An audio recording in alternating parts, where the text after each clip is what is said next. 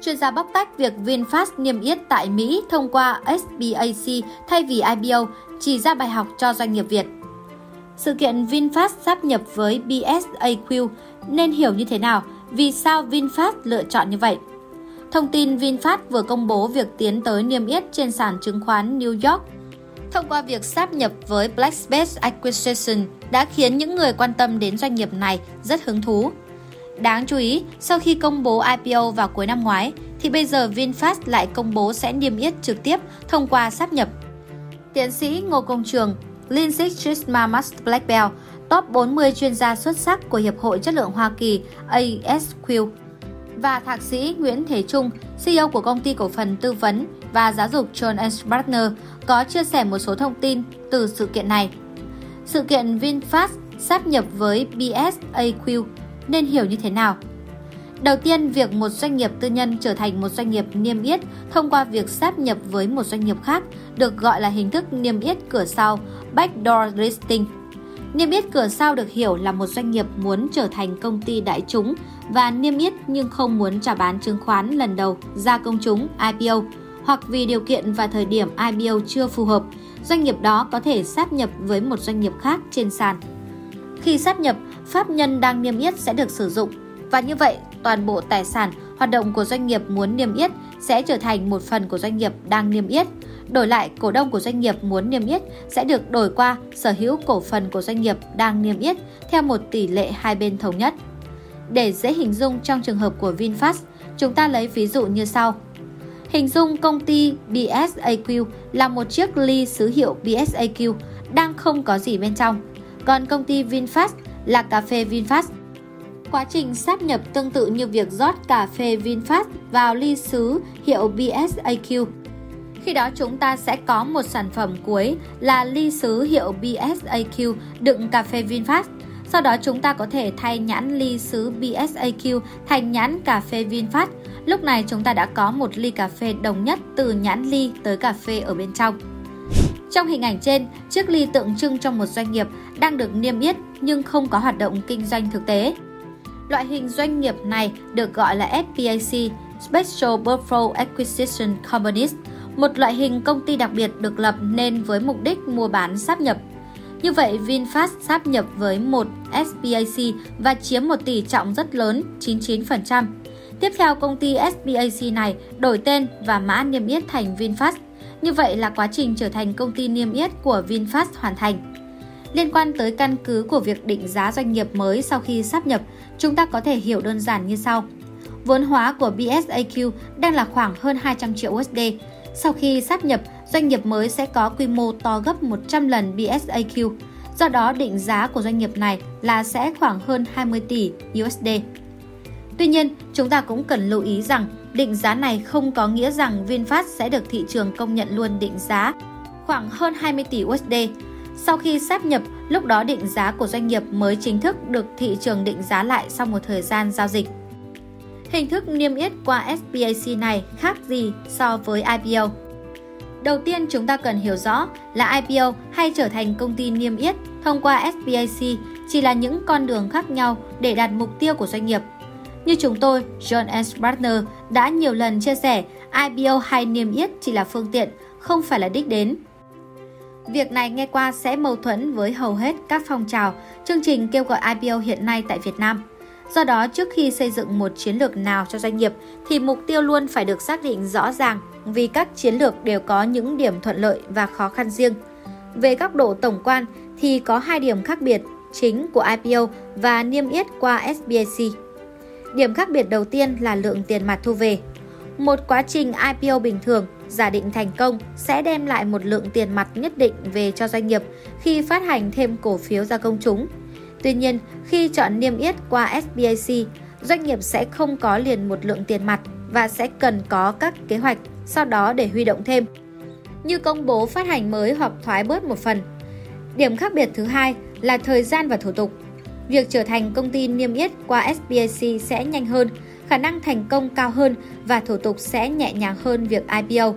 Tuy nhiên, khối lượng công việc mà doanh nghiệp cần phải làm để bảo đảm xây dựng được hình ảnh của mình trong khía cạnh về quan hệ nhà đầu tư Investor Relation thì cũng sẽ tương tự và doanh nghiệp cũng sẽ cần tốn nhiều nguồn lực cho việc này để khẳng định năng lực huy động vốn được xây dựng và phát triển bền vững. Những bài học gì chúng ta có thể học được qua sự kiện trên? Cũng như chia sẻ từ lần trước, chúng tôi vẫn muốn nhắc lại bài học mà các doanh nghiệp và người kinh doanh cần học qua những case study của VinFast, đó là năng lực xây dựng và thực thi chiến lược của doanh nghiệp.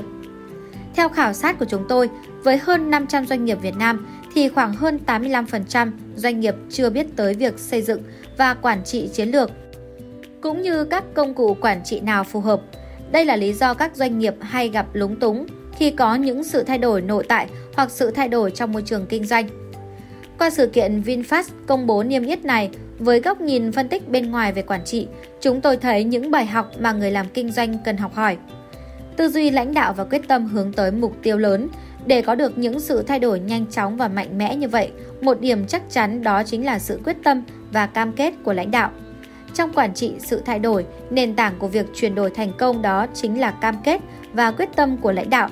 Đồng hành cùng với đó chính là tư duy mở và chấp nhận thay đổi. Chúng ta có thể thấy khi có sự khó khăn để huy động một lượng vốn lớn, VinFast đã tiến hành rất nhanh quá trình IPO. Và khi thị trường tài chính toàn cầu biến động và ngay cả các đối tác đồng hành tham gia IPO cũng có thể gặp khó khăn, VinFast ngay lập tức chuyển qua kế hoạch mới là SBAC chiến lược và năng lực thực thi. Tiếp theo ý trên, năng lực xây chiến lược được hiểu là khả năng phân tích, định hướng Hosin ra một loạt các chiến lược gọi là strategy và sau đó là lựa chọn ra các chiến lược phù hợp để thực thi Canri.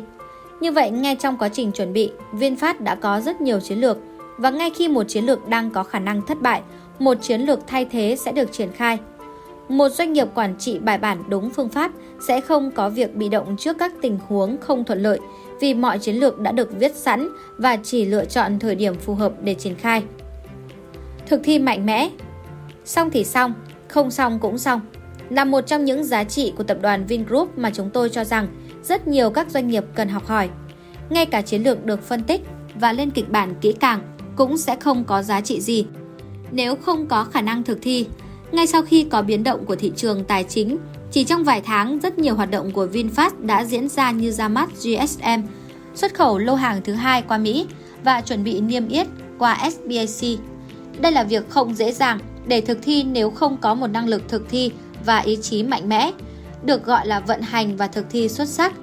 Operation Excellence cũng chính là tiêu chí được Hiệp hội Chất lượng Hoa Kỳ ASQ thúc đẩy mạnh mẽ từ 2020. Những điểm gì có thể là trở ngại cho VinFast? Theo tiến sĩ Ngô Công Trường, ngoài những việc cần hoàn tất thủ tục cho quá trình sáp nhập, bài tập về nhà của VinFast về việc chứng minh chất lượng sản phẩm và dịch vụ vẫn còn đó. Theo các định hướng của Hiệp hội Chất lượng Hoa Kỳ, khá nhiều các tiêu chí về quản lý chất lượng sẽ được Hội xe hơi Automotive Division đưa vào lộ trình cải tiến. Trong đó, FMEA, Fire Most and Effects Analyst một trong năm công cụ cơ bản của tiêu chuẩn IATF 16949, tiêu chuẩn áp dụng trong ngành xe hơi gọi là Fire Tools, sẽ được nâng cấp tiêu chuẩn tính toán để hướng tới việc đề cao các hoạt động quản lý rủi ro hơn phiên bản cũ. Do đó không chỉ VinFast mà các doanh nghiệp trong ngành cũng cần cập nhật nâng cao các năng lực về Lean Six Sigma để có được mức độ cải tiến nhanh hơn và tối ưu hơn về chi phí.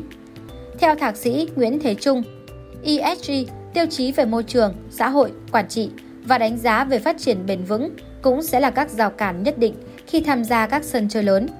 Không chỉ VinFast mà các doanh nghiệp Việt Nam nói chung cần chủ động hơn trong việc tham gia các tổ chức lớn để góp phần tham dự và biết trước, đóng góp vào việc xây dựng các tiêu chí đo lường như đo lường về ESG. Mặc dù theo thống kê của ASQ tại hội nghị toàn cầu của ASQ ngày 7 tháng 5 tới 10 tháng 5 tại Philadelphia vừa qua, chỉ mới có 22% doanh nghiệp tại Hoa Kỳ được xem là đạt mức độ trưởng thành cao về ASQ. Nhưng gần 2 phần 3 các doanh nghiệp tại Hoa Kỳ đã bắt đầu triển khai hoạt động cụ thể về ESG. Đây cũng là một phần tạo ra rào cản cho các doanh nghiệp muốn xâm nhập thị trường Mỹ khi chưa chứng minh và đo lường được các tiêu chí về ESG. Từ cà phê ép, Độc đáo TV tổng hợp và đưa tin. Sản xuất intro quảng cáo ấn tượng cho công ty, sản phẩm hoặc dịch vụ của bạn chỉ với 1 triệu đồng. Liên hệ Zalo 0964 002 593 hoặc truy cập website quảng cáo itb.com để biết thêm chi tiết.